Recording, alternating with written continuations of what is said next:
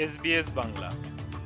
আজকের শীর্ষ খবরে সবাইকে আমন্ত্রণ জানাচ্ছি আমি তারেক নুরুল হাসান। আজ শুক্রবার এগারো আগস্ট দু হাজার তেইশ সাল। মানবিক কর্মসূচির অংশ হিসাবে আরও বেশি মানুষকে আশ্রয় দিতে চলেছে অস্ট্রেলিয়া। এখন থেকে মানবিক কারণে প্রতি বছর বিশ হাজার মানুষকে আশ্রয় দেবে অস্ট্রেলিয়া। আগে এই সংখ্যাটি ছিল সতেরো হাজার আটশো পঁচাত্তর জন। অভিবাসন মন্ত্রী অ্যান্ড্রু জাইলস বলেছেন, এই সংখ্যা বৃদ্ধির ফলে অস্ট্রেলিয়া বৈশ্বিক মানবিক সংকট মোকাবেলায় বৃহত্তর ভূমিকা পালন করতে পারবে।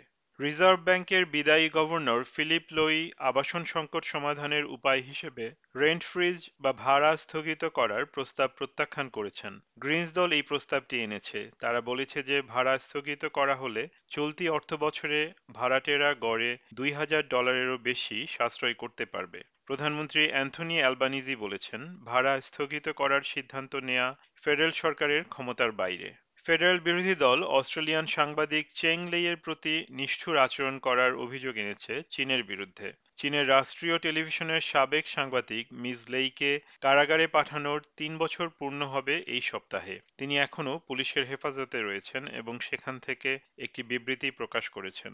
ফেডারেল বিরোধী দল ইন্ডিজিনাস ভয়েস টু পার্লামেন্ট গণভোটের জন্য কোনো আনুষ্ঠানিক তারিখ নির্ধারিত না হওয়ার বিষয়টি তুলে ধরে বলেছে সরকার যে এই বিষয়ে অস্ট্রেলিয়ান জনগণকে সব তথ্য জানাচ্ছে না, এ ঘটনা তাই প্রমাণ করে। বিরোধী দলীয় নেতা পিটার ডাটন সহ অনেকেই আশা করছেন আগামী চোদ্দই অক্টোবর গণভোট অনুষ্ঠিত হবে। ইকুয়েডরের পুলিশ জানিয়েছে, প্রেসিডেন্ট পদপ্রার্থী হত্যার ঘটনায় নিহত একজন সন্দেহভাজন এবং গ্রেপ্তার হওয়া ছয়জনই কলম্বিয়ার নাগরিক এবং তারা সংগঠিত অপরাধী গোষ্ঠীর সদস্য।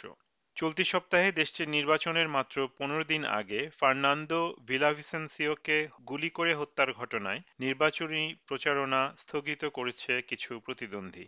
এবারে খেলার খবর। ফিফা উইমেন্স ওয়ার্ল্ড কাপের কোয়ার্টার ফাইনাল পর্বের খেলা শুরু হয়েছে। দিনের প্রথম খেলায় আজ অতিরিক্ত সময়ে স্পেন দুই এক গোলে হারিয়েছে নেদারল্যান্ডকে। দিনের পরের খেলাটি হবে জাপান ও সুইডেনের মধ্যে।